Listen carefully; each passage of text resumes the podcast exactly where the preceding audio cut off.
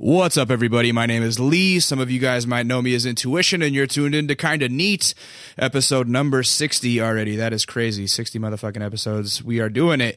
First things first, follow me on Twitter at It's Intuition. Follow my man, Ben Shim, behind the boards, making the shit sound buttery at I Am Database, space with two S's. Follow us as a unit on at That's Kinda Neat and uh, where you'll see all kinds of updates about who, who's on the new episode and uh, what videos are out, et cetera, et cetera.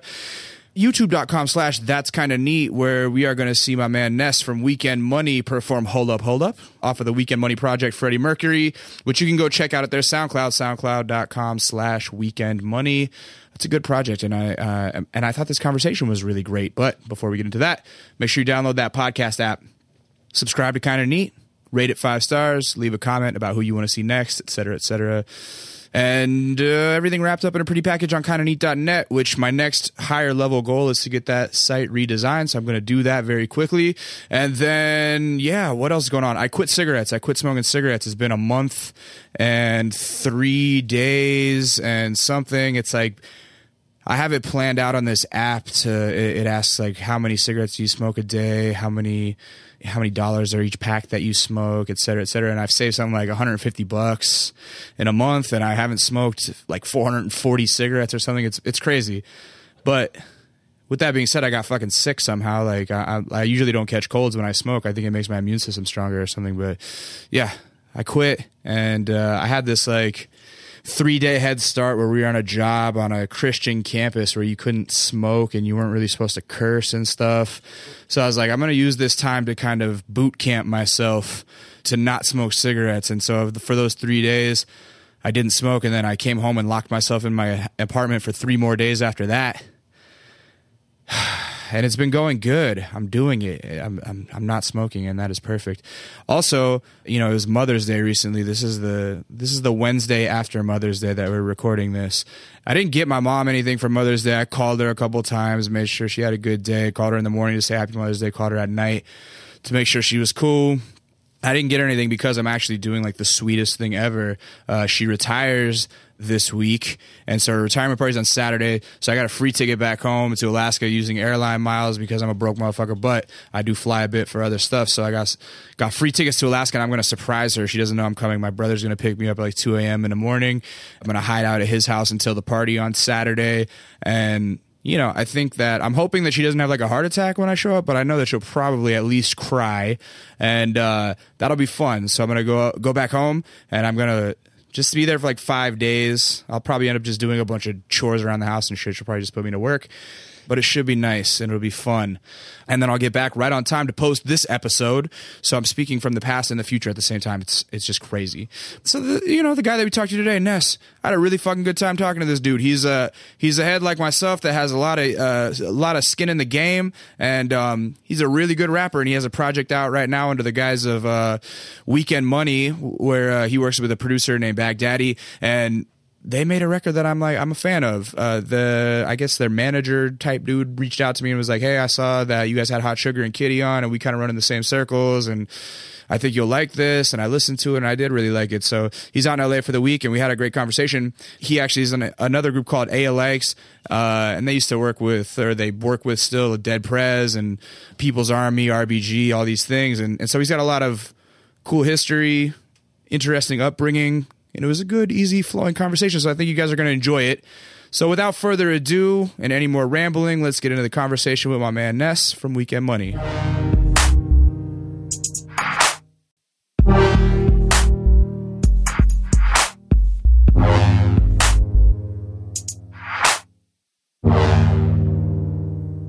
How has your trip to Los Angeles been?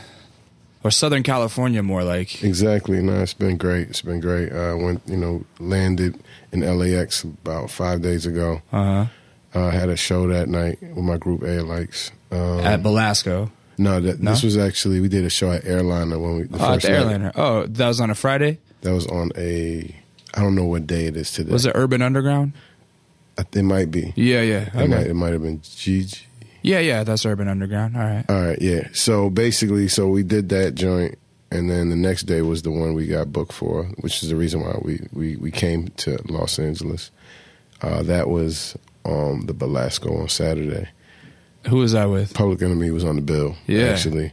But they Um, didn't perform. Is that what that sounds like? See, that's why I'm just going through it. You Yeah. know, Immortal Technique. Yeah. you know, was there. Yeah. Uh, uh, some members of Wu Tang, Cappadonna, You God. Uh Um, trying to think. Of course, A likes, and then we had a few other people there. huh. But um, Public Enemy didn't show. Oh shit. But it wasn't. It was a lot of confusion with the whole organizing of it. The it, it was supposed to be at UCLA at their space uh, originally, but then it got moved to the Belasco joint. like last minute or something. Like as last minute as you can do it. They ended up having to let it be free for. no like- shit. That's a big place. It was a lot going on, man. Yeah. All I know is we rocked out. It was you know thousands of people there, and it was just a good Felt good. felt good, good energy. Um, it was for um, something the United the United We Stand Festival, Okay.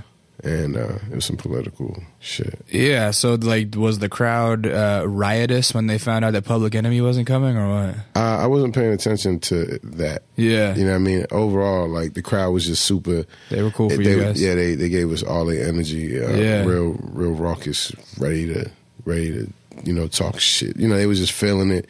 Um, as a performer, a lot of times you do shows and um, people don't notice. Um, know that a big part of shows is the crowd. Yeah. Absolutely. You know what I mean? People be like, "Oh, you bombed this show, or you did good at this show," and as as performers, we take a lot of credit. Like, yeah, we did it. Yeah, it depends where the crowd is at. If you got a crowd that is in tune with what you spitting or what you bringing to them or whatever, they in a good you know good mood. You didn't have them waiting for three hours, or they didn't have a, a opener that messed it up, or just you know they just in that right space, and then then it's prime for you to go ahead and go in. So I would say, you know, we did our thing, but the crowd was just super receptive, and um, I don't know how they felt when Public Enemy didn't perform. Right, right. I, I feel that's a very interesting thing you say, and I feel that a lot of um promoters these days don't really understand that that like oh just because somebody can draw this many people at a show that's like well curated doesn't necessarily mean that like if you put them with the wrong other performers or you put them in front of the wrong crowd they're not going to draw that same amount of people or the crowd might not fuck with them as much as this other crowd did you know what i mean it like really depends on the curation of a show That was the word. I mean, I, I was going to say it from the door when you first said it. Curation, yeah curating it, like knowing what artists match what. You know, Mm-hmm. not only what what audience, but what events. mm-hmm. You know what I mean? What placement? How you? You know, it's all all of it is art. So yeah absolutely we got put put in a position with what we what my group A likes does. yeah um, which is you know very you know socio political conscious whatever you know box they try to put on it but we talk shit about Yeah. the system and we we talk shit about what we live in as you know you know young black males here in America going through shit whatever we talk that shit so right it was perfect for us to go ahead and get on that platform So that's interesting. Like I just, uh, like I was telling you before we started, I don't do a lot of research. So I just found out that you're in the group A likes because I had heard about you because of Weekend Money, which is Yes. the project that uh, when did that drop? Like February? yeah we had we had a project uh, called Freddie Mercury Freddie Mercury. um, it's kind of like our, our debut album, but you know, it ain't on a major night. Yeah. It's just an indie project that's more than a mixtape. You know what I mean? It's a re- whole it's an songs. album. It's a it's a it's a record. It feels I like an album for sure. it's like an album. when did you guys release that? February, part February. so- Okay. February, yes. Yeah. So tell me about ALX here. Now that we're talking about that, though, like, is that what you were involved in first? Yeah, I, I came up under the RBG People Army, you know, camp. You know, what I mean, that's my introduction into the music industry, if Uh-huh. you will. But just th- those are my homies when I was coming up at Uh-huh. that time, and um, we still, you know, we still fam.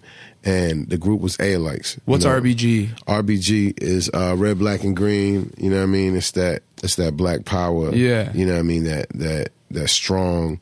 Know who we are. We coming. We ain't. You know. We ain't backing down. Like it's it's a it's a group of us. You know what I mean? Um, a lot of people attributed to the rap groups or the rappers that were in the collective. You know, ourselves. A like you had Dead Prez. You know, you got different artists, Divine. You got you know different people, but it's bigger than the rappers because it was, you know, like a lifestyle in the sense that people use the word brand nowadays, you know, loosely, whatever, meaning your lifestyle, how you live. But the music that we brought was beyond just some raps. Right. It was beyond just some songs. It was like, you know, we, we had like a platform for living, for us trying to come up, you know what I mean? We was talking about being healthy, all types of shit, you know what I mean? Um, community control of our own shit, you know what I mean? Right. you know, all types of shit. So that that was what I came up under. Was there a lot of people involved in RBG that weren't necessarily musicians as yes, well? Yes, yes. And on So it's like kind of a movement. it, I mean, it was a it was a full all, all out movement. If you did Yeah. knowledge to it, you know, just you know, Google Yeah. shit, whatever, you'll be like, oh, okay. So I There's hear you- basically, you know, and then I hear you say do the knowledge. Like, was a lot of it? Uh, did a lot of it revolve around like five percent or stuff, or like uh, Islam? Uh, not n- not RBGs in, in as a whole. Yeah. With ALIKes, the term ALIKes comes from the five percent Mm-hmm. nation. You know what I mean? It comes from you know terminology that that, that we put together. Mm-hmm. So um, we do use me and Kay, uh, my partner in ALIKes. You know what I mean? We when we first got together as a group, our whole thing was we were putting our conversations, building about lessons, mm-hmm. building about life itself, building about politics, building about what you know young motherfuckers coming up you know, where our heads was at, you know what I mean, in the 90s, mm-hmm. we was like, yo, let's build about this shit. And we put those conversations into music. So yeah, we, we say, we, we have a 5%, you know what I mean? We, we bring the, some, some lessons, you know what I mean? How we see them, how we understand them into there. You might hear some terminology. RBGs in general though, is, is, is, I wouldn't necessarily say that, Okay. that that's some 5% shit. Yeah, you know? yeah. When did you start? Well, I mean, what did they say? When did, when did you find knowledge of self? uh, found knowledge of self. Uh, I would say in uh, I was seventeen. Yeah. you know what I mean. In the sense that I I finally recognized who I was in the in in the scheme of the world. You know what I mean. Coming up as a you know as a child, you learn you know who you are to an extent, and you gain a better sense of your who you are, your ego, whatever. Mm-hmm. But I would say for me, I remember you know at seventeen, I got a, a sense of awareness where I wanted to find out more, mm-hmm. and I wanted to you know keep did, going. And did you meet like a certain uh, sect of people that were helping you find that, or like that were get, putting you on game? Or at, at the time, you know, a lot, Yeah. you know, hip hop played a big part in it. Yeah. you know, things that were in the music, you know, had had my mind on some shit. Like, yo, let me get into that. Let me let me see what that's about. You know, what I right, mean? right. So you know, at the time, you know, in the, in the nineties, you know, what I mean, we was listening like early, you know, early nineties, if you will. There was just a lot of That was in all the raps. yeah, it was just in there. You know what I mean? Like it was just in there. It was just something that was the vibration. And you're from there. New York, yeah? I'm actually from Philly. From Philly. I'm Okay. from Philly, but Philly is two hours away from New York. Yeah, so yeah. the energy's there, but Philly's a totally different world. than New Right, York. right, right. But I moved around. I also, you know, like I said, I'm listening to hip hop. I'm hearing things that I in there that I'm like, well, what's that about? I'm Yeah. reading books. Um, Malcolm X, the movie comes out. You know Oh, what yeah. I mean? That was now, you know, you, we watch that and it's like it's cool. I want to know more. Now we reading the autobiography of Malcolm X. Right. Now we, um, you know, studying Mao Zedong. Now we studying, you know what I mean, the Nation of Islam. You know Yeah, what I mean? Now we going into the Black Panther Party. Now we studying the 60s. Now we going, you know, that's just, you know, I build with a lot of my homies that are in the same wavelength or just even not, you know, just on the same shit. You know what I mean? And they'll tell me a similar story. Yeah. Malcolm X comes up, the Black Panthers come up. So It's so interesting because even as like a fucking white dude raised in Alaska, which is where I'm from, you were raised in Alaska. I was raised in? Alaska. East Coast rap was so heavy on our on our radios, you know what I mean? And like that was what we were listening to and listening to Wu Tang or listening to Jeru or listening to whoever, like you would it almost sounded like this different language that they're speaking and and then in hindsight it's all like five percenter knowledge that they're talking about and and like learning about that as as I got older was so interesting to me. So I'm like, oh, all of this stuff that I was hearing was part of like the spirituality of the whole thing, you know what I mean? I would say it's this. Um, there isn't a lot documented about you know the five percent's um, importance uh, to hip hop. You know what I mean? Um, Russell Simmons had a chapter, I think, in one of his books. I don't know what book it is. It's you know, if you read the book and you know the chapter, holla. But Yeah, yeah. Basically, Tweet- he- tweet that. Yeah, tweet that. but he uh, he had a, a a chapter talking about how important the five percent was to the beginning of hip hop Mm-hmm. and why he felt. I think it, the way I what I got from it is he was like why five percenters lend you know it lends itself so easily to hip hop. You know what I mean? As a five percenter, you're, you're told you know you are the supreme being. You are in control of you know what you're dealing with. You can't. You know things aren't outside of your control. Yeah, you know what I you're mean? a god, you know? you know you- exactly. You Yeah. know what I mean? So that lenses that goes perfectly into what hip hop, you know, the Very egocentric, Yeah, like yo, I got this. It's me. Yeah. I'm the one. You know what I mean? I'm, you know, I'm, I'm in control of this right here. And when you I'm look communicating, back, and I'm you, when- building. exactly, and even when you look back at some of the early biggest hip hop artists like Big Daddy Kane and shit like that, like Kane was the smoothest motherfucker out, but a lot of shit is knowledge that he's kicking. A lot of Yeah, it is yeah. five percent or Yes, stuff. yes. You know, Asiatic, all that. yes, yeah, yes, yeah. Yeah, man. What were you up to before you found knowledge of stuff? Like, you were born in Philly. Yeah, I was born in Philly. Philly's a, a, a, a hard city. You know My, what I mean? my family's from uh, Easton, Pennsylvania. You know Easton. it's not far. Yeah, it's like about Larry an hour and a half. Larry yeah, Larry Holmes. Holmes, exactly. Larry My mom Holmes. uh, went to the same high school as him a couple of years after. You know? Yeah, It's yeah. Larry Holmes. Yeah. That's all I know about Easton. Yeah, shout out. Um, but yeah, man, Philly is a, hard, hard, hard city. You know, when I say hard, like hard working, Yeah. hard, like you know, motherfuckers is just serious. You know what I mean? Um, along with that, you have you know murder rates all crazy and shit. You know what I mean? Coming up, drugs, all that shit. But Philly has a beauty um, as far as just you know that came out of you know that that birthed out of me like you know my energy. You know what I mean? Uh-huh. So I just think about that time. Yeah. How long did you live there? Um, I was born in Philly, and then I um, basically when high school was a wrap, I left. Oh, so know? you were there your whole childhood, though. Mm-hmm. Yeah. What were you into as a kid? Uh, I was into drawing, my own comic book shit. Really? I was a, heavy into like drawing. I was been into Japanese animation shit. I feel Uh, like a lot of rap dudes are into comic books, man. That's a that's a theme that I get out of doing these. It's like a world. Like I'm on the real.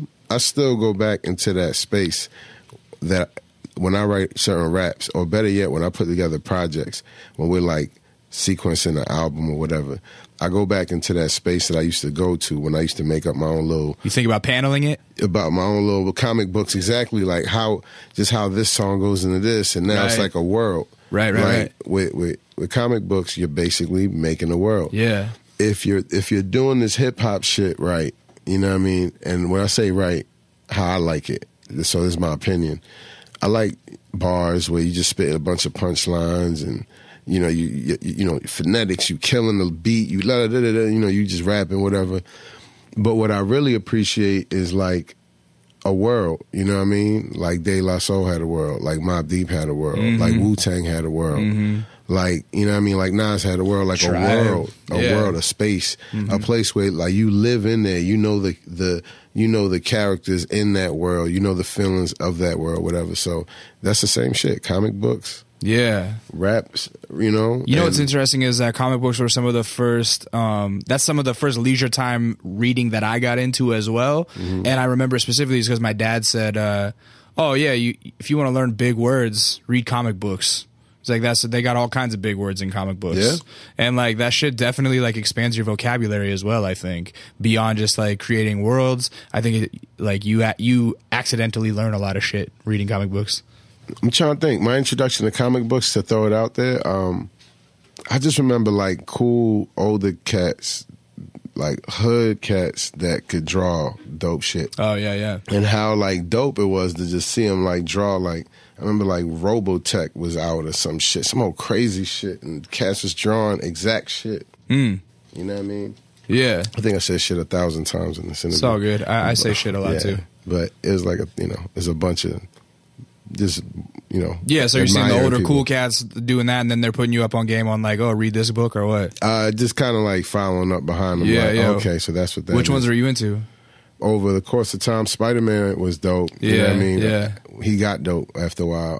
Uh, X Men shit, Yeah, I fucked with that. I was a, I was a big part of the X universe. Like I like that. X shit. Factor, Yeah. um, Spawn when that came about. I was following the artist, the dude, this, uh, Todd McFarlane, Yeah, yeah, yeah. who did Spider Man when, and then when he was like the black, you know, black suit Spider Man, and then he just the Venom and all that shit. Venom, all that. Yeah. But he, the way he used to draw him was crazy. And then he, then he moved Broke over off and did Spawn. I like Remember when. Spawn had a Showtime show, Yeah, for a little animated. Showtime show? That shit was kind of hard. It was cool. I fucked with it. It was alright. Yeah, yeah. That was like when I was in high school, I think. Uh, so you're in Philly. Did you ever get into like sports stuff? Yeah, I'm, I'm heavy in the ball, like basketball. Yeah, you play basketball. Uh, I like basketball. I played. I played like. I don't think I even played in my high school. Mm. Yeah, I was fucking up by high school. Like, but I, I definitely uh, I'm you know I'm into like sports and shit. Yeah, yeah. How many generations deep was it in Philly? Like, how long has your family been out there? Not long. Nah? My father was the was the first. Like Yeah. he came out there from New York, Okay. but my father's from Montserrat. He's uh, West Indian. Okay. Uh, so he was he came from Montserrat to New York And then moved out to Philly. and then moved out to Philly. what did he do to keep a roof over the head? He was an electrical engineer. Oh, okay. Pop was an electrical engineer, uh, electrical contractor. Like had his own little business where he Yeah. would like put up like your whole electric for your business and shit. Like Oh, you got like a garage or like a I don't know a, a telephone, you know, Right, right, right. something. Yeah. What did mom do? Mom, when they were together, my mom held down you know the crib. My right. Mom, my you got a lot of brothers and sisters, or I got a long story, but my mom and pop got th- three. You know what I Okay. mean? But Yeah, yeah. I got extended because I got my father's whole. Like my father had a lot of other children. right, right. All my brothers, you know, just the same way, or sisters the same way. Okay. But long story. Yeah. So um, that's what, As a that's kid, the how many, how many, how many people did you have in the house? Um, So coming up, it was me, my and my two little sisters. Okay. Um, in Philly. Yeah. You know what I mean? In North Philly. Yeah. With my mom. And then when my mom and my pop separated, my mom's from Dominican Republic, came Okay. up, you know, th- what people would call third world, like, you know. How did, like how, when did she come over to the states? She came over into the States with my pop. Oh, okay. Like my pop met her in DR and was like, you coming back and you're not going to be dealing with this. You're going to be over here. Yeah. So she was with that. So he was like in DR working and stuff, and then Yeah. was like, "I'm going, I'm going to the states. You're coming." Yep. nice. Yep. Yep. yep Yeah, yep, yeah. That sounds like a very romantic fucking sentiment. Uh, yeah, you know, within that is a bunch of fucking I'm plot sure. thick and shit. I'm sure. Yeah, yeah, yeah, yeah. Nah, So that's they, why I'm here. Yeah, so they get over to the states. They, you're living in Philly, and then they split. And who do you go with? I kind of go with my mom, but um, I got sent away to some institution for like uh, children for disadvantaged youth, like, like, like, um, how would I explain it? Is it like a boarding school? Kind of like a boarding school, but it wasn't like you know, boarding schools usually like you got somebody rich as shit. Yeah. sending their child to school. This Right. is something that was for for for kids from the hood, you know what Yeah. I mean, or kids from certain situations, whatever. And they could just they got the aptitude, they could fit, fit some shit, so they're gonna Right, right. So you were probably f- a pretty bright kid. I'm a genius on the low, bro. No, I believe it. I'm a, I'm a genius. I, I always think that everybody that I'm a genius. everybody that has a penchant for fucking putting words together in rhythmic patterns is smarter than they would ever put on. You know what I mean? Like genius. Yeah, I believe it. So you're excelling in school at a young age, and people are picking up on that. no, no, no. come on.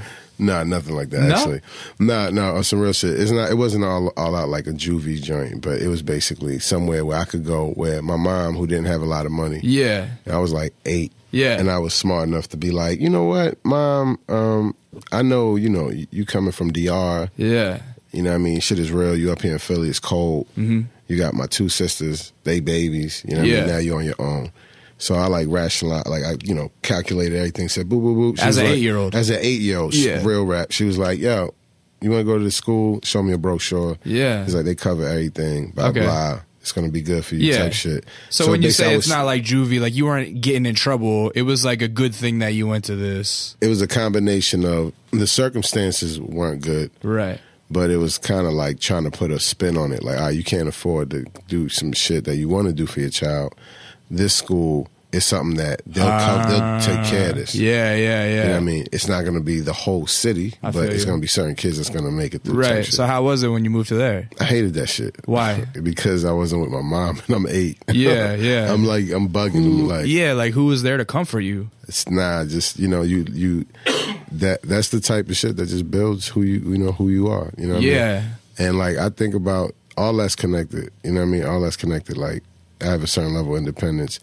You know, there's mad shit. Yeah. Because of that. Well, So fuck, man. learn. What's that like going there as an eight year old? Are there is it a lot of other eight year olds, Yeah, or is you staying with other fucking older kids, or what is that? No, no, it's basically sectioned off Yeah. into like uh age, you know, Yeah, yeah. So it's like, you know, we in third grade. Yeah.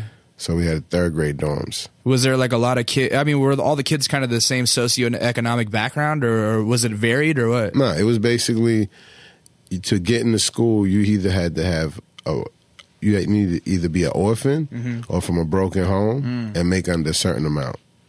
like that's what it was. It was a school, Right, in, right. in North Philly called Girard College. It's like it had walls around it, Yeah. and it was uh, a, a benefactor named Stephen Girard back in like It was the a kind of- 1700s. Left some money for some war veteran kids. Okay. Was it like very militaristic and like scheduling? Like, okay, be up for breakfast at this time. fucking da, definitely, da, da, definitely. It wasn't. It wasn't no like. It wasn't no like. You know, we just skipping through and you know like some progressive shit. Yeah. It wasn't necessarily military though, but it was definitely like schedule. We you know we rocked in dorms. Mm-hmm. Like when we you know where we stayed at would be like twenty five kids in a large ass room with a bed, Bunch of bunk beds or what? not bunk No. beds, but like a bed. Not on my shit. Yeah. Like not the one I was at, but a bed with like a chair next to it and a bundle with your thing. So it was slightly, it was definitely institutional. You Yeah, know what I mean? no You're shit. in an institution. Yeah. And then you would go to the cafeteria, get your food, you get your, you know what I mean? Like Did you, got, make, got a rec did you make room. friends easy there? The first like two months, I was a, I was on some. I was just not not having it. I was getting into mad like not even shit with other students. I was going at it with authority because I was kind of like Rebelling kinda. I was like y'all y'all not my mom, mm-hmm. but I'm not necessarily wilding for no reason. Like I don't understand the concept of how, why you telling me whatever. So I was the first two months was wild. Like I just remember I don't remember anything, but I just remember it was some shit. They were like, "Are you sure he can handle this?" Because he's like not he's not rocking. Like Yeah. you weren't you aren't going home every day. Right, right. You're going home once a month. Oh, so you got to see your folks once a month. You could, Yeah. You know what I mean? Like for the orphan kids, they Yeah. didn't, but everybody else, Right, right, right. You know, you would go see your mom for like a weekend and then come Uh-huh. back, and then we would have you know, thir- you know, all different vacations. But yeah, but that shit was that that, that shit built, you know, that shit built me. Yeah, it's crazy. I picture it as like some Lord of the Flies shit. Like once the lights go out, it's like the fucking clicks form and stuff. Uh, or- shit, shit is real. Like we, there was a lot of real shit. Like you know, Yeah, there's a bunch of North, you know kids in North Philly. yeah. How long did you stay there? I was there for uh, I think four years, five years. Four years. Wow. So you I was go there till eighth grade. from eighth grade. Wow. And then uh, do you move back with moms or what? Nah, it got crazy. I went to another joint. Why? Because I didn't like that joint. Yeah. Oh, so you just went to another like boarding school type thing. Yeah, but it was a little. It was a little further out. Where at? It was in Hershey. Oh, okay. Yeah. So then, oh yeah, uh, my fault. I'm acting like we in the East Coast. No, it's all right. I, Uh, I'm, Hershey- fami- I'm vaguely familiar. Hershey, PA. So Yeah, we're yeah. in Pennsylvania. So now we a little further out. It's another joint. And How was that one? Um, my brother had went to it, so I knew about it. Mm-hmm. He was a little older than me. Um, it's more loose as far as the setup. Mm-hmm. You can wear your own clothes. I remember that was big. Oh, because you were all in uniform. That. Yeah, and the other joint we had like straight uniform unis. And was it all boys? All boys? Nah, no. nah, nah. Oh, so you had girls there too? Yeah, yeah, girls. Okay. So we used to have some wild shit with girls too. I was about to say, like, I feel like uh, it would get crazy because yeah. we we had this shit called hooking out.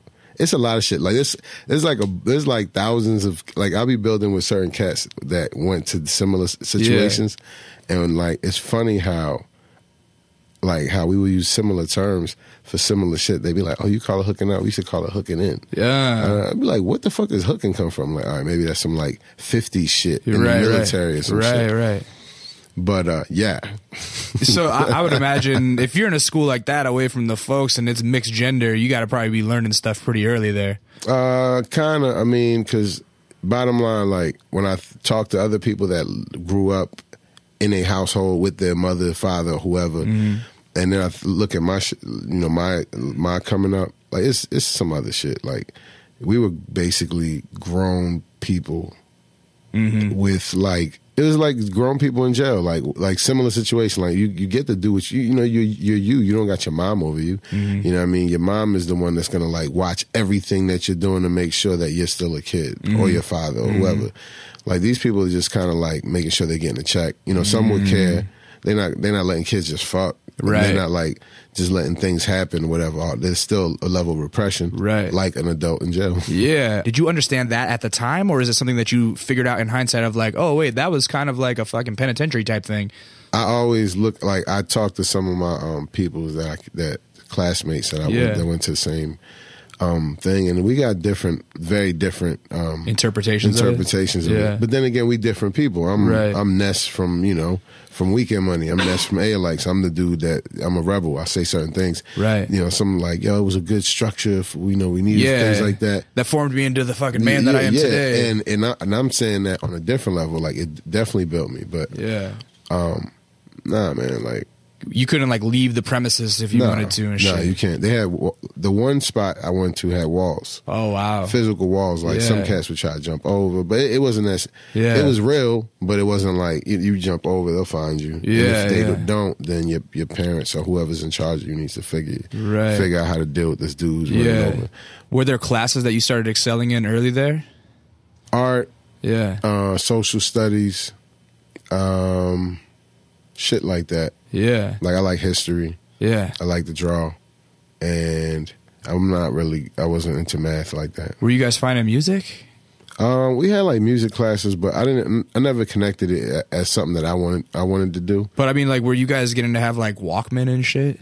Oh, we had. Um, yeah, we could have like a Walkman, but like our music was censored, Oh yeah, for sure. so they'd be like, "Well, what do you have?" If it's parental advisory, it ain't coming in here. it was serious. Like I remember trying to have my little Ice Cube shit. Oh right. And my little like, Like Predator or, or so fucking America's Most Wanted. the hell with, Yeah, with the whatever. worst one. Yeah, yeah, yeah. The one where he talking about shooting police. Right. Okay. That one wasn't flying in, in in the student home or in the dorm or wherever I was at at the time. Right. What were kids listening to in there? listening to uh, you know some Nas when his shit first dropped. Uh, but even go back to shit like Snoop. Oh yeah. In the East Coast, Snoop was big as hell. Dude, Like, he was I- big everywhere. I try to, you know, that Doggystyle was the f- the biggest selling rap, re- like the biggest week one debut of a rap record ever. The first rap record to enter the charts at number one ever. Yeah, yes. I, I try to put in perspective, like there hasn't been a rapper whose debut was like as anticipated as Snoop's. I don't think ever since then. May- mm. Maybe Drake or something. I don't know. Like No, there's a couple. Like Yeah? you know, I'll say Fifty at one point had some crazy shit going. on. M Eminem. I don't know that records. fifty. Like I don't know. Like I That first Fifty record, like it wasn't Snoop. Yeah. Snoop caught this the the world by like Snoop and Dre. Well, the Chronic came out and like obviously like murdered everything, and then and it was like everybody realized like, oh wait, this guy fucking Snoop is like kind of carrying this record, and he doesn't have his own solo project out yet. So I, I think that's why it was like so heavily anticipated. You know? I love that record. like it's amazing. Like as an East Coast MC coming up in the '90s, like we've kind of fell away. at least me, and you know some of us, like we fell away from even like anything besides real hardcore East Coast boom bap shit. Mm-hmm. And I think it's almost to a fault. Like we would be, you know, like oh hip hop is real if it's this certain sound. Mm-hmm. But when I think about like '93, '92, those years and shit, when I think way back, and I'm thinking like, you know, as a youth, like trying to learn about music, that Snoop Dogg record, that Chronic record, Huge, huge, so like influential as well. huge. So I was looking at like 93 was a big year for me with rap music. I feel like that was when I like really started realizing like what it is that I like about it. Right. And that's when two of my favorite records came out in that same year, which is 36 Chambers and Doggystyle. It's like you said, they both create their own world, but they're like completely fucking different worlds, yet they both just like made my head go fucking bananas. I'm trying to think of uh, any other records. Ice Cube, Yeah. you know, people, and, and you know the whole NWA thing. But I remember Ice Cube was was just weird, like and crazy. A big one for me was Scarface the Diary too. That was tough. That was a big one. I think that was either 90 I think it was 92. Tribe Called Quest. Yeah, Low End Theory was a big one for me. Uh, Low End Midnight Marauders. I mean, Low End Theory definitely. Yeah. But I remember when Midnight Marauders Yeah, came actually, um, yeah, Midnight Marauders was the first one that I got into them, and, and I remember it was because of the award tour video. I used It's to see that on. MTV, Yo! MTV Raps and just be like, "Whoa," Yeah, you know? yeah, Yeah, yeah, for sure, man. So yeah, so music is coming into the schools and stuff, and so yeah, when you switch and, and all of a sudden you're getting to like wear your own clothes and stuff, how are you keeping up with like what was cool? If you're like in a uniform for the for, for those first four years, um, like would you go home for the summers or anything? Well, the first, the first one, I just wasn't even. I was way out of cool. Right. Like, I mean, I was cool in the sense that you know I wasn't a punk. Right. You know what I mean? Or and I could like I, I had some you know. I had jokes and shit. Yeah. Whatever was important to kids at the time. Like I had a couple of those things, but I just didn't have like the new sneakers. Right. None of that new shit. None of that expensive shit. None of that. Uh, you know. None of them sweatsuits. None of that. Like when people look back at like the the late '80s or the early '90s or whatever. Like that whole time, none of that shit. I had none of it. Adidas, none of it. I couldn't afford it. So like I wasn't even on it like that. But at, once I got to like you know a certain age, I was trying to impress girls or whatever. So I would figure out some way to have my own style. Uh-huh. You know what I mean? We found out a little Girbaud jean, a little Eddie Bauer, some shit, Right, right, some right. whatever the fuck we was trying to. Yeah. A little Tommy Hilfiger shit. Now polo. Now we throwing this on, whatever. So you just figure out your style like that. But you really soak up a lot when you went home. Uh huh. Like you went home for like that weekend Yeah. or for Christmas vacation. So is it was it like a year round thing? You guys were going to school year round and then just getting that one month or one one weekend a month or one week a month off? Well, no, the summer we would get off. You would get the summers off. Summers off, and then as you got older, you got more. Yeah. you got more. You got to go home. When you would get the summers off, you get home, would it be like, oh shit, he's back? Mm, yeah. Exactly. Yeah. And then that's when you're soaking up. Like when everybody else is just doing the. Of course we wear that because that's how we, you know, Yeah. subconsciously they don't even know where they picked up some shit. We come home, we like, wait, what the fuck? Everybody wearing red sneakers? Yeah. Why? Yeah. Oh, they doing it because of that. Oh, that's the way you doing the collars. Oh, right. Oh, word. Oh, this is how we doing that. Cool. Maybe I don't like that. I'm gonna wear it my my way. Right. So you soak that up and then take it back with you and maybe modify your uniform a little bit or some shit? Yeah, and then the fact that you away from it. Yeah. You know, it's kind of like how um, I was watching this documentary, totally left field, but I was watching this documentary where um, they talked about how the English rock stars from like you know the first rockers that Yeah. that were so in love with American rock and roll and blues and Yeah, and the Stones and stuff. and and really into like black Joe soul. Cocker. So they were trying to uh, they were trying to um, 20 feet from stardom, is that what you're talking about? Nah, No? but that's a good one. That's That's, a a, great one. documentary. Yeah. But um, they were they were trying to emulate their favorite, you know, like Muddy Waters. The. Stones loved Muddy Waters. I and mean? because of the separation, Yeah. because they weren't they they didn't quite get it, it created something else. right, right, right. You know what I mean? Long crazy analogy with saying like I would have my own gear when I would be in Philly, Yeah. like soaking up shit during vacations, and I get back and do my own crazy interpretation of the way, and then come back, niggas would be like, "What are you doing?" Right, right. Like you are on your own shit. That's so funny. if we could follow that at all. Nah, similarly to just like on some fucking creating rapport and relating shit, like living in Alaska, no one is. F- Damn, you- yeah, it's right. It's, it's weird, dude. right? I'm going Alaska? home. I'm going home tomorrow, actually, uh, or on Friday. Um, You so- live there now? Nah, I, I live here. I've lived here for like I've lived in LA for seven years. Lived in California for like twelve years. But um, growing up there, like no one's from there unless you're like a native Alaskan. You feel me? It's like a lot of people end up there because of the military. So my dad joined the military. They were both from the East Coast, and so we move up there. And my brother and I are both pretty much raised up there. But since no one is from Alaska, when you're in the military, like people or like when your dad's in the military, you would like claim where your family was from. So it was like I had my grandmother lived in Southern California, and so during the summers we would come on vacation to Southern California. So I would go home and I would have all the like fresh SoCal gear and fools would be like, Oh damn, where'd you get that? And I'm like, Oh, I got it in fucking Los Angeles. Like what's really good? You I'm know what from I mean? LA, Yeah, bitch. exactly. So it was like that was the shit. It was like, oh, Lee's like a fucking he, you know, it was like I was like a poser fucking Southern California surfer dude, but it was like that's what that's where we would go learn our style is like during the summer vacations, you know what I mean? Right, And then go home and blow people's minds in Alaska. A B. So- I mean, you know, transplant shit. Yeah, you exactly. figure it out. Yeah, exactly, exactly. So you graduate high school or what? Yeah, I actually did graduate. Yeah. I was. I broke the record for detentions in my high school. Get out, Um, why? I don't know, man. The fucking, Smart Alec? Uh, a combination of I, I I- I move on my own clock, still do working. You know, there's something I need to work on, but fuck it. Yeah. Um, Yeah, I just would be always in the hallways. That was Yeah. one of my some shit. Yeah. One of my rhymes. Always in the hallways. Yeah. Just you know what I mean. I get into class, I'm late, whatever. Then it would turn into some just acting out shit, and then a few times I'll spaz out on teachers. Mm.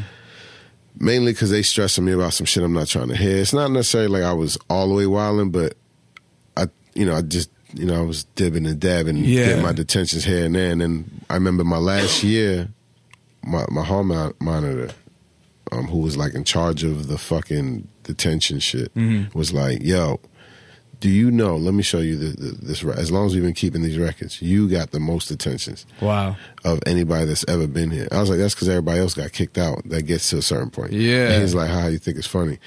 Next one, like we're gonna put a cap. If you make it past this, you- you're not gonna you're not gonna make it out of here. Like Right. it was some old like like everybody was trying to get me out Right. and I, I made it till like the last week. And didn't get that last attention to push you over. But I think like it was a weird thing where like I, I graduated, but then they gave me, I got a detention, and then they was trying to like not let me walk. Wow, It was amazing. that's funny. I How- graduated.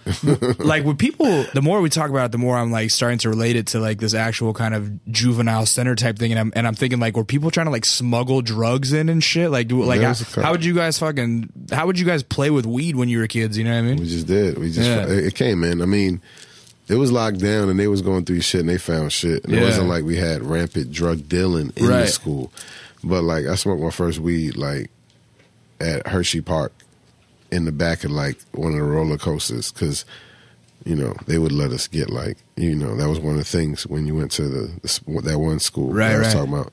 We would just go to Hershey Park for free or some shit. So I smoked my first weed at like fourteen or some Word. shit. What uh? So what happens after high school? Did you have plans for college? Did you do that? Uh, I wanted to get the fuck out of Philly. Yeah. Where did you want to go? Uh, anywhere. Yeah. And it's not that Philly is bad. It's just I was ready to be out. Yeah.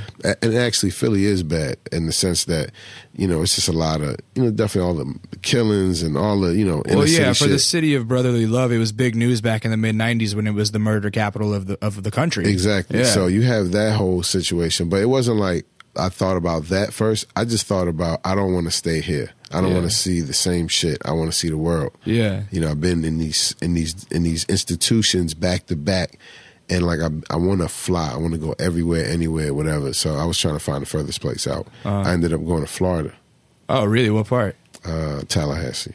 I'm not a big fan of Florida. Sorry, Florida people. It's all good. Yeah. all good. I mean, you know, I'm I'm when I went down there.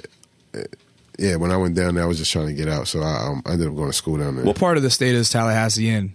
It's like the Panhandle. Okay, so it's down towards the bottom, or what?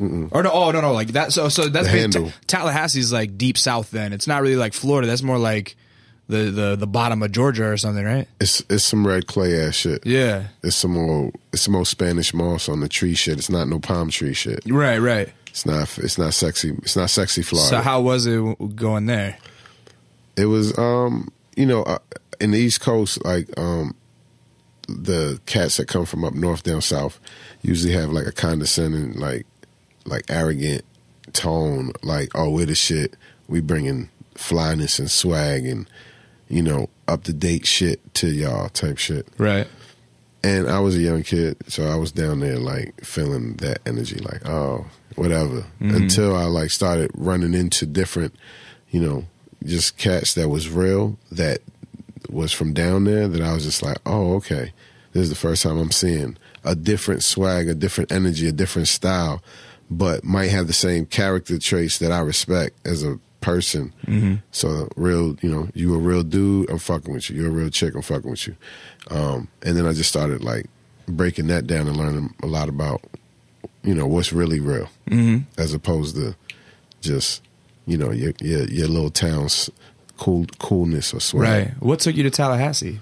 Uh, I went. I ended up going to um, Florida, and um, Oh, okay, cool. so I went down there. Nice. And uh it- like when when do you start when do you start rapping? Uh, in high school, like the last couple of years, I would play with it. Um, Philly wasn't big for having like a bunch of MCs coming out of Philly, so it wasn't something like where in New York, maybe, you know, you might be from Queensbridge or or Marcy, and you know that Nas or Jay Z or whoever's from your projects is on the radio. It gives you certain incentive Right. or certain motivation to be You like, You guys just had Will Smith. yeah, we just had fucking Fresh Prince. We had a bunch of like not too big, but very influential in Philly, like EST and Three Times Dope, Schoolie D. Boyz II Men. Oh man, Jesus Christ, Boyz II Men. ABC, BBD. The East Coast Mm-hmm. family. that shit. Yeah. But um, I didn't really take it seriously in high school. I just I, I was just doing it. But when looking back, it was the foundation. of It was like lunchroom like lunch table Yep, shit. yep. Yeah. And and to be honest, that a little bit, but more like just me writing raps. okay. like and not really saying it to nobody because nobody wants to be taken as the dude in high school who's trying to do some shit that's facetious and Right. crazy because we're from Philly and no, we're not going to be rappers and shit. Right. Just cut it out type shit. So I would write my little raps. When I left Philly, I had the more a little bit more confidence than like oh I don't got like my peers that I came up with right around me. maybe I could just throw this shit out there. Right. All of a sudden, you're feeling like you move from the the East Coast down to Florida, bigger fish in a smaller pond type of thing, or what? Uh, kind of, but but I would say no. I mean, I'm kind of just filling that in. Uh, I just didn't. I was trying things anyway. I was down there, out of town, Right. young, you know, young young dude learning about shit, starting to get into like just mad different. Yeah. Did you Oh. have any family down in Florida? Oh yeah, I did have family down. in Nice. Florida. Yeah, okay. So so you had like a little foundation down there too. Mm-hmm, Okay. Cool. Um, how long did you stay there? I was there for a year and a half. And then what? and then I, um, I got out of there. This is actually super critical right here. In the in the year and a half, two years actually that I was there, I ran into my comrades that I ended up like you know kind of like where why why I'm even here in front of you Yeah. to an extent. Um, it led me in this direction. This is where you met the guys from ALI. Uh, yeah, I met I met my partner Kay Okay. from you know in, in the group A-Alikes. Uh-huh. We learned a lot about different things. Um, um, we were studying five percent lessons at the time, like I, like I, I was building about, and we was just you know just connecting. Like, oh, okay, that's what you think about this shit. That's what you think about this shit. And we decided to put that that into our music and uh, or even record because he was a rapper. I was a aspiring. I wanted to, you know, put something out there. When we first linked up, I remember he was like, "Do you know how to count bars?" I was like, "What the fuck is a bar?" Right. I don't know nothing about that shit. Right. So, but I also met, you know, my homies from uh, from Dead Prez Stic and M-1, Okay. you know, through Tallahassee, Abu and Tahir. Oh, they were down there as well. Yeah, they were down there. Stickers from Tallahassee or the area. Oh no shit. Yeah, and uh, M-1's, M-1's was going to school down in, FM. FAM. Okay. FAMU. Mhm. Yeah, yeah. So the universe kind of brings you guys all together. Basically, I mean, we're here now, so yeah, it brought yeah, us together. That's interesting. No shit. So yeah, the, yeah, the stories. There's way more layers. I've I've told that story a thousand million times. I was gonna say, and I feel like if, So if not- I would have picked that like year and a half to do an hour long interview about you uh, about, I'm sure you could fill it up that space with with just stories from there. before we talked, you was like, "Yo, I'm gonna build about a lot of shit that's random almost, but it's Yeah. all real." This interview right here is rare. Yeah. I, I give you that. You got the rare interview. Um, some of the things that I've never really talked about, I talked at length, Uh-huh. and that story is a story that I've told many times. Like Right. they're like, "Well, how do you, you know, Dead Prez? Okay, how Yeah, did you yeah. guys link up? We linked Right, up in right. Tallahassee. How did you link up? Well, there was heads in the attic. It was a house. There was an attic. Cats used to be in the attic rapping. Right, right, right. It's, it's so, so basically, if you guys want to hear more about that story, Google Google my man, and you guys will find it. Yeah, yeah, A-Alikes. yeah, for sure. So things start building in Tallahassee. You guys are forming our, our RBG. people it was yeah rbg uh, what is what we ended up calling it but it was people Right. just people army at first People Army, and and then like, uh, but you say you only stay there for a year and a half. So where do you disband to? we all come to new york Everybody migrates together. yeah yeah for the most part Yeah. it was uh basically a good like nine of us Yeah. What Yeah. what year is this approximately? Like early This two thousands, uh this is late 90s late nineties. Okay. yeah late 90s and moved up um dead prez um And this is this is when there was still like money in the music industry too. So like, were labels hollering at you guys?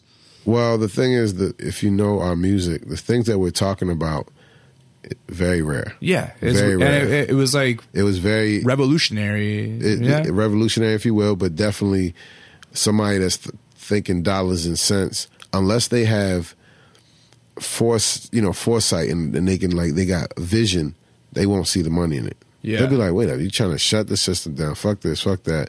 You don't want to be on the radio. You don't want to like. I don't understand the value. Mm-hmm. Now, in a in a in a more uh, business revolutionary time, not revolution for real, but Right, business right. where you know Apple is you know doing revolutionary things that have showed that that'll lead you to be one of the top you know companies as opposed to doing the tried true bullshit that been going. Right. Like now we're dealing with a space where people respect you know uh, uh, that thinking outside the box. type thing. exactly. Yeah, But in the nineties, that shit was there was a formula. yeah, the, the the fact that Dead Prez got their deal was I mean, was like everybody was surprised. And I feel like, it, and I feel like if there is one, if there is a group ever that people were surprised at such a huge hit, it's probably like no, I don't think anybody thought that Dead Prez would have such a huge fucking song that's still like you put that on at any rap show and people still fucking go apeshit for it to this day. I remember when that record was made. Mm-hmm. I remember the day Stic or I think maybe Tahir actually Mm. played it for us. Tahir was um, producer. If you look at the credits of uh, Let's Get Free or any of the Dead Prez album, Yeah. um, Tahir's uh, Hedrush. Yeah. Him and Abu, who came up with us from Tallahassee, our Hedrush, a production company. Okay. So Ty had like the special dope like sound that he was fucking with. He made it a special way I can't tell y'all. Right. I'll be, you know, somebody will cut my hands off. But he made, he had this sound, this, eh, eh, Yeah, eh, yeah. that he would just, he just made it. You know, Uh-huh. he made it. And Stic was just amazed with the shit. So them two together working on the track came up with some shit. Uh, And I remember when I heard the beat and I heard like the first like skeleton shit to it, I was like, what? I was like, oh, y'all gonna do the damn south shit? That's dope. Because this is the 90s when, Right. You know, even though we from down south technically, Yeah. um, we was up north. We That was, on loud, sound, on and that was loud records. yeah, and that was a sound that was associated with like that was an East Coast collective. Exactly, Yeah. and, and also Loud Records, which is you know Wu Tang, Mobb Deep, Yep. Big Pun is a East Coast you know powerhouse. Yeah, Steve Rifkin just killing shit. and we're doing kind of a double time. You know, Yeah. One thing about music, when it hits you, feel no pain. White folks say, "Show your brain." I know better than that. That's Right, that shit. right. And niggas is like, "Oh, but y'all kind of from Tallahassee because y'all y'all came." Oh, okay, we're gonna push it like this. I remember like as soon as the label heard that shit, you know, we we would hear all the information through the homies like, yo, they love it. They want to make this a single. And there was a couple years they were trying to stress, let's get a single or Uh-huh. some shit. Yeah. Not- you know, I'm take it from me. Like I remember all this shit. Yeah. I got a, I smoked a lot of weed. I don't know. right, right, right. I remember this. Though. Yeah. I remember this shit. So you heard it, you just knew it was a hit. I knew it was gonna it was gonna rock. I just thought all this shit was dope. Yeah, Like yeah. I like you, anybody who came up in New York City underground in the late '90s remembers like you know what our what People Army was doing, what like Dead Prez was doing. Like there were certain records that really never hit the the world that were just amazing, goosebump, bone chilling, I- I- make you want to start the revolution right there. East Coast, like real dirty pianos, Lord Jamar, half working on the beat with Stic, doing some real murky, amazing, apocalyptic, um, the hood, the hood is here shit. You know what I mean? Not like, it was a perfect, like for me, that was like my favorite shit from Uh. what their president doing. So when we was in that space, it was just a real fun time. yeah, And I remember the smells. I remember the like things that were around, the people that were there that were around. You know, I remember the video we did where Prodigy from Mobb Deep was in the supermarket with us, robbing. Like, we had this video for this um, joint called Food Closing Shelter yeah. that Dead Prez did, and it was basically like apocalypse hit in a certain sense, Uh-huh. not in a biblical sense, but like in a real sense. And we had to like rob a grocery store, like oh, we were robbing a grocery store. Everybody in camouflage, and it was like all the people army. You know what I mean? Running through this grocery store in Brooklyn on Fulton Street, like that they rented out. You know what I mean? For us to go through, just grabbing like bags of food, whatever, with Prodigy and Mobb Deep with us right. and Shabazz Disciple with us, and like Lord Jamar there, and like just different shit. And uh, me being like a kid, just being like, "What the fuck?" Right. I'm in New York City. I'm, I'm chasing my dreams. This shit is crazy. Yeah, I have a embarrassing um, Dead Prez confession. Oh shit. When I was like 18, I made a mixtape for a girl that I liked, and I put mind sex on it. And I, to this day, that I just find that very embarrassing because she never let me smash at the time. So like, I pretty much only got to have mind sex. So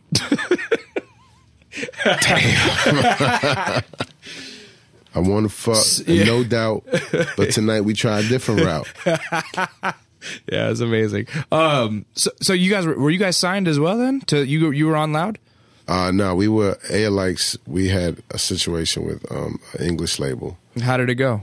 It was good in the sense that we got to put out music and we Yeah. got to travel on the strength of it. Yeah, But um, you know, we were we were trying to do some big shit. Like we had visions of grandeur in a in a justified way. Like you know, our homies that you know had good. um you were around people that were doing big fucking things. Yeah, man. I was like, yeah, we next. yeah, The difference is, I would say, you know, organization one, but more importantly, the brand of music that we were doing.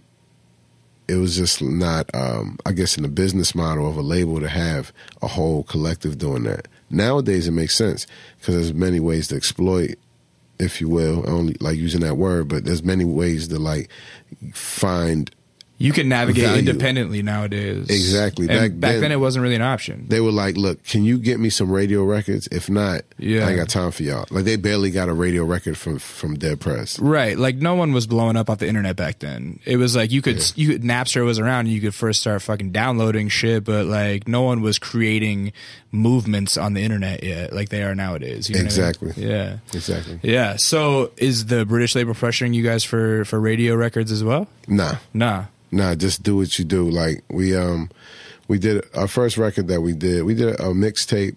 Um, we did Unsigned Hype in the Source, and then I remember it was a big thing because Uh-huh. Unsigned Hype. You got Mobb Deep. You Yeah, got. Eminem. Yeah. You got Biggie. You got um, Common Sense. You got fucking It Jay Electronica, Joel Ortiz. That meant something back back Yo, then. all Yeah. these people, you know, Unsigned Hype. So when we got Unsigned Hype, we were hype, literally. Yeah. And we did a mixtape called Unsigned Hype. Then we had a mixtape, like we basically took the cover of the Unsigned Hype article Yeah. and put it as the cover with the, like, you know, the blurb that they put Yeah, about yeah, us, whatever.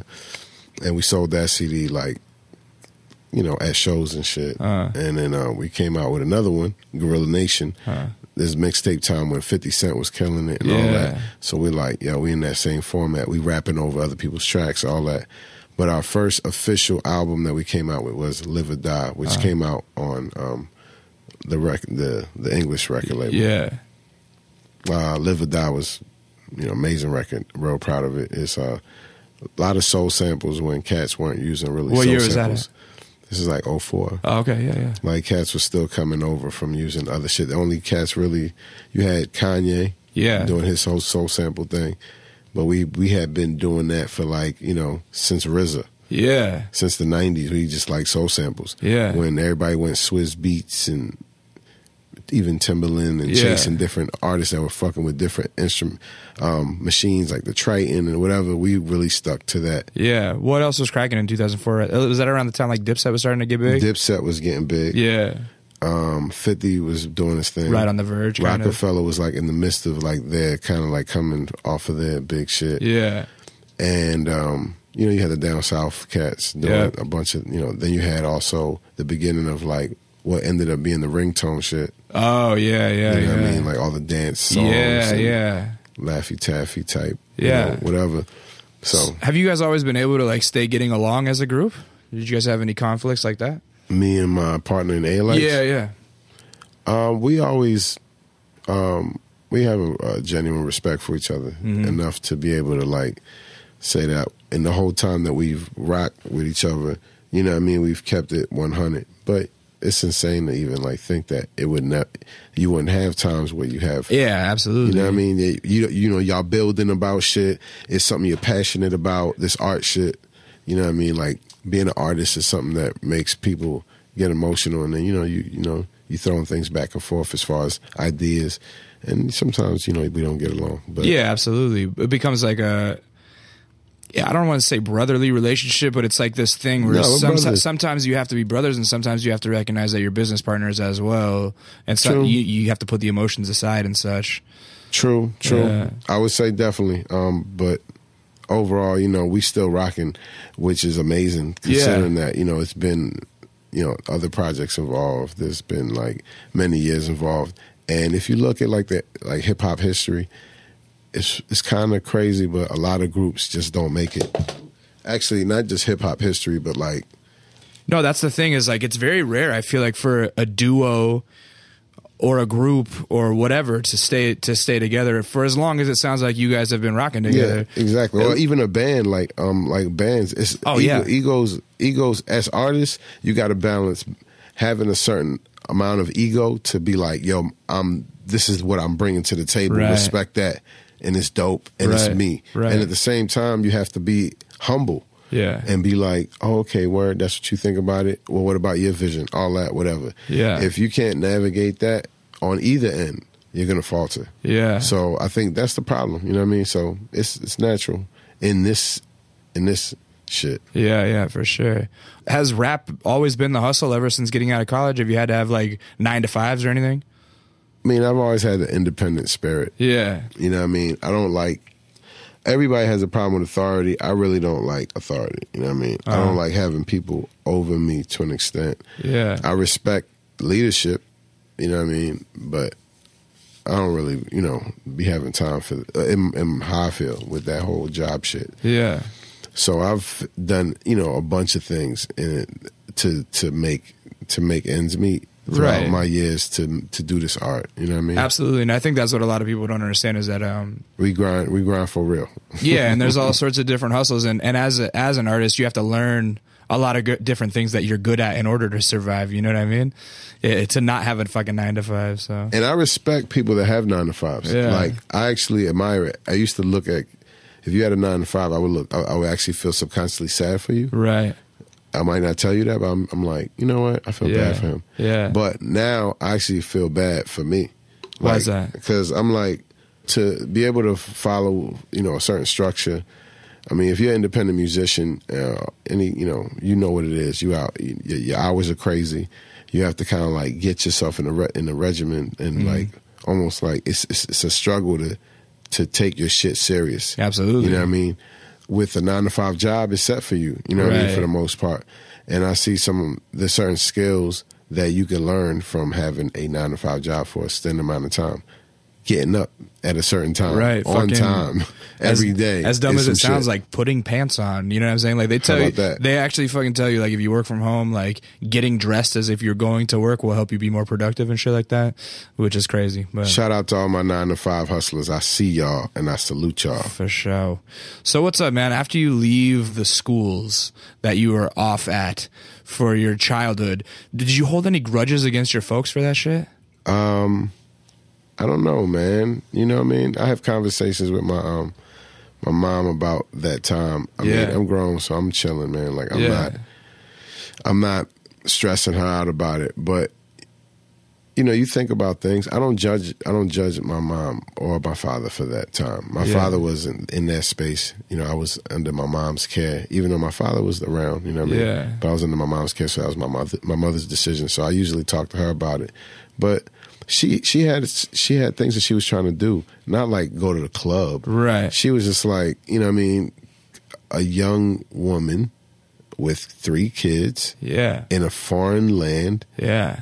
trying to figure this shit out without a you know, she had like a third grade education. Yeah. So you're not getting a big ass like job with a big ass paycheck with that shit. So she would have to work it out. So um, It just made sense. it just made sense, man. Yeah. You know? Yeah.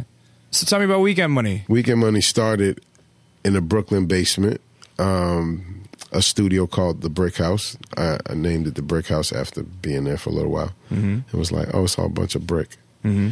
It's an amazing space. It's like a, uh musician's playground. There's a bunch of like drum sets and horns and Fisher Price xylophones and little transistor things and things that we find and people bring in and fix and organs and many cymbals, all types of stuff. Yeah. So we formed there in about 2012. We is who? We is me, Ness, any double dollar sign, Poppy Chulo, um, the MC, the vocalist, and then you have Baghdaddy, my Iraqi comrade, my partner in crime in this weekend money thing. He's the one plunking out the beats. For in you know in title, he's Yeah. the he's a Yeah. producer. Uh-huh. You know sometimes he croons. He's okay. a crooner. Okay. Um, I also croon. Yeah. He croons a little bit more Prince Jackson esque. Okay. I croon more thuggy. I love the term croon. I just want to throw that out there, you know? because you're not fully belting out. Yeah. songs. Frank Sinatra is a great crooner. You know, you're just singing your little, you know, your wares. know? But um, so it's me and him. Yeah. you know I mean, How'd you guys meet? we met at an office party that he worked at. This. All right, let's go through this because it's real. All right. Gotta figure this shit out. There was a company called Freeverse that both a, f- a f- good friend of mine, Parker P R K R, this producer, dope dude, good dude. I worked with him many years. Um, was telling me like, yo, I have this office party for my my office. It's called Freeverse. It's an app company. They make apps, video Yeah. game apps, whatever. Right, right long story short, yeah, Bag worked there. Yeah, and he's um he was making apps. He was actually making music for that. Okay, he's a composer for, for that shit. Right, right. So that doom doom doom doom doom doom Somebody oh, has yeah, to play yeah, that yeah. shit. Right, right, right. And uh, they had an office party, Christmas party, uh-huh. and it was like, "Yo, come through. We need you to come through." Need some "Wait." I was like, "Oh, show, uh, come through." Yeah. So anyway, I came through and we built. We had a conversation about music Parker was like, "This is the guy I was telling you about. He had all these different, like, you know, whatever tracks, and and I was looking for like electro music, Yeah. something a little bit different than just hip hop. Right. Something Because you Yeah. seem like you're somebody who's aware of things that are happening. You're probably fucking. You, you see what's happening in the music world. Well, at the time, I was working on actually a project, and it was just trying to take it back to the beginning of hip hop when you had shit like what Afrika Bambaataa was doing. Right. Like, all right, we have no no, there's no boundaries, no limitations. We could put anything together. Let's do it. right. So, I was in that space, and then it, I got into some more electro shit, and I was just like, let's move. Yeah. And so when did you guys click pretty instantly or what? Yeah, Bag's cool, dude. He's, a, he's he, he, he can. Did something come out of the first studio sessions you guys made? Like, did you did you click musically easily? We had we had an interview recently where Bag said that the first thing we did ended up becoming a song. So I'm gonna say yeah, Okay. but I remember at first just listening to each other's stuff Yeah. and just feeling each other out. And I think the first pause, um, I think, I think the next uh, like few sessions we were kind of still like trying to figure out like, all right, what are we, what are you trying to do? What do you want to do? And initially, I was going to work on some tracks for his instrumental project Yeah. that he was working on, and I was, and he was going to give me some beats for my project. Like that was Uh-huh. going to be the trade off. And then we did our first record, this song called Insomniac, Uh huh. and it was dope. And he loved it, went crazy. Yeah. I was like, "Yo, this is amazing. It's, you talking real shit. You're talking like to your mom, but you're talking about hustling. There's a lot Yeah. of things going on in this song." So I was like, "All right, sure, I'm with it." is he somebody who has a lot of uh, the thing that I really liked about the record uh, when I listened to it was that like synesthesia wise it has a lot when I close my eyes and listen the beats have a lot of different colors to them like they make me have different feelings you feel you, you know what I'm saying I understand. but at the same time since it is one producer they're very cohesive and it feels like you can tell that they're all made by the same dude does he have a lot of different styles where it's like because I, I feel like the beats on the record they're very modern sounding like we were talking about previously like they have the machine gun hi-hats they have the 808s they they have that that kind of um down south bounce to it mm-hmm. i hate saying trap beats but you know what i mean like that's that, Hey. to the layman that's what what they would probably call them Therapy. So what i'm saying is does he have um, different styles as well that you guys were playing with Um, well, the uh, the stuff that that kind of came out on our on our last project, Yeah. was um, kind of our continued experiment. We, you know, we were playing with different sounds, different drum patterns. Yeah. a lot of times, like I'll come in, and I'll be like, "Yo, I was hearing this drum pattern," and it would go like, "Tum, tu- tu- tu- tu- tu- tum, tu- tu- tu," or whatever the Yeah, fuck, yeah. right? And then he'll play with where he's coming from, and then we'll come up with something that's weekend money. Yeah. but I would say ultimately we got mad shit. We got like mad. We got trappy things Yeah, that sound more yeah. like machine gun hi hat shit like that. Then we got more musical things like a joint we got called "Left Me Open" that sounds like some almost like you know new wave pop Yeah. type shit. Then we got things like "Ugh," which was on our, the first one of the first the first record on our, on Freddie Mercury, which is like sounds dubby, even though I don't like dubstep, but it sounds Yeah. dubby ish, um, electro, stepped out shit. Yeah. Like, the thing that comes from Weekend Money, just to keep it very real, is like it's kind of like almost like a joke, if you will, but not a joke. It's almost like let's see what the fuck we could do next that could make somebody say, "What the fuck is this shit?" Yeah. but within the context of still making a song and being in the world. yeah You know what I mean? Like you could just be weird and crazy and zany and out out there and it have no context in real life. It doesn't draw no emotions from you. It doesn't have a place in the world. It doesn't nothing. It could just be like we're crazy. You know, I screamed the whole record and the record said "Eh," but if you could like tell a story but the music is pushing, you know, on some progressive like it's boom bap in it. I hear that, but I hear the trap elements. I hear, you know what I mean? If you could like, you know what I mean? Like that's something that's important for what me and Bag come together to do. And Yeah. me personally, like, I would like to create something new if there's anything new under the sun left. right right that's a hard thing to do It's If hard- they say there's nothing under the sun, nothing new I've- under I've- this bitch. I've heard that. But you know, they also say fucking doing the same thing over and over and expecting different results is the definition of insanity. So I'm glad that you guys are trying something different. And, and it's like I told you when I first uh, when we first started talking is like the thing that I that I really liked about the project when I heard it is that while it sounds modern and sounds relevant and sounds aware, I could also fucking tell that it's grounded in skill and hours of work that have been put in. I didn't know the backstory about ALX and all that, and, and so uh, it didn't surprise me at all to hear that you've been rapping for a long time because you can hear it in the records like you fucking know how to rap, and I and I have a lot of respect for that, Thank you. and I can tell that Baghdaddy has been producing for quite a while and has very uh, strong musical talent. So. If you guys are out there listening, go check out the record, Freddie Mercury. Uh, it's on your SoundCloud, right? Yes, sir. How, how do you sir. find that? Uh, SoundCloud.com slash weekend money. Mm-hmm. One word. Uh, Spelled the right way? yeah, Yeah. spelled properly. Not Yeah. like the weekend with no E. And Yeah, shit. you know what I mean. Like some people like to f- f- get it a little funky. That's like, it's like, it's like podcast beef. Yeah. Like you ain't got no E on your name, dog. I hear you. Nah, so but, yeah. SoundCloud.com slash Weekend Money. Where can they find you on Twitter? Uh, I am on Nesstagram, N E S S T A Gram, on uh, Twitter and Instagram. But All if right. you want to check us out, Weekend Money, Twitter.com slash Weekend Money. uh, Weekend underscore Money, because Weekend there's, underscore money. there's a fucker out there with the Weekend Money that You won't bastard. give it to us. you bastard. Give it to him for a reasonable price. Pause. Yeah.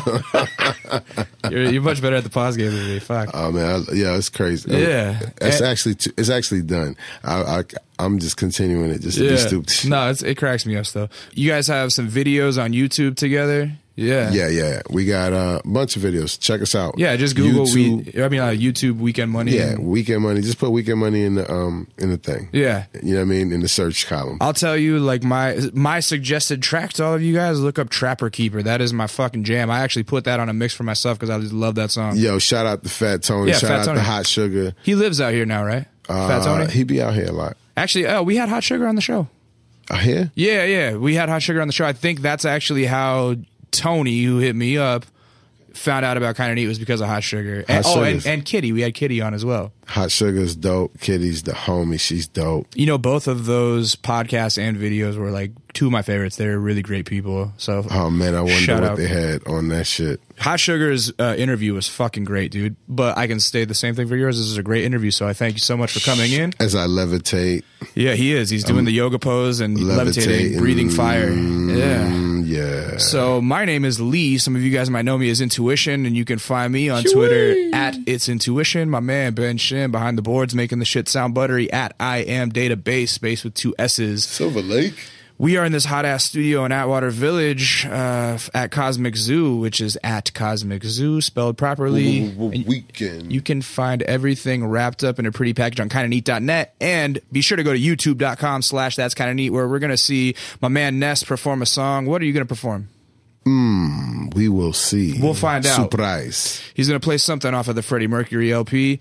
Uh, and yeah, remember, download that podcast app, subscribe to That's Kind of subscribe to Kind of Neat, five star ratings, leave a comment, tell Ben how handsome his new haircut is.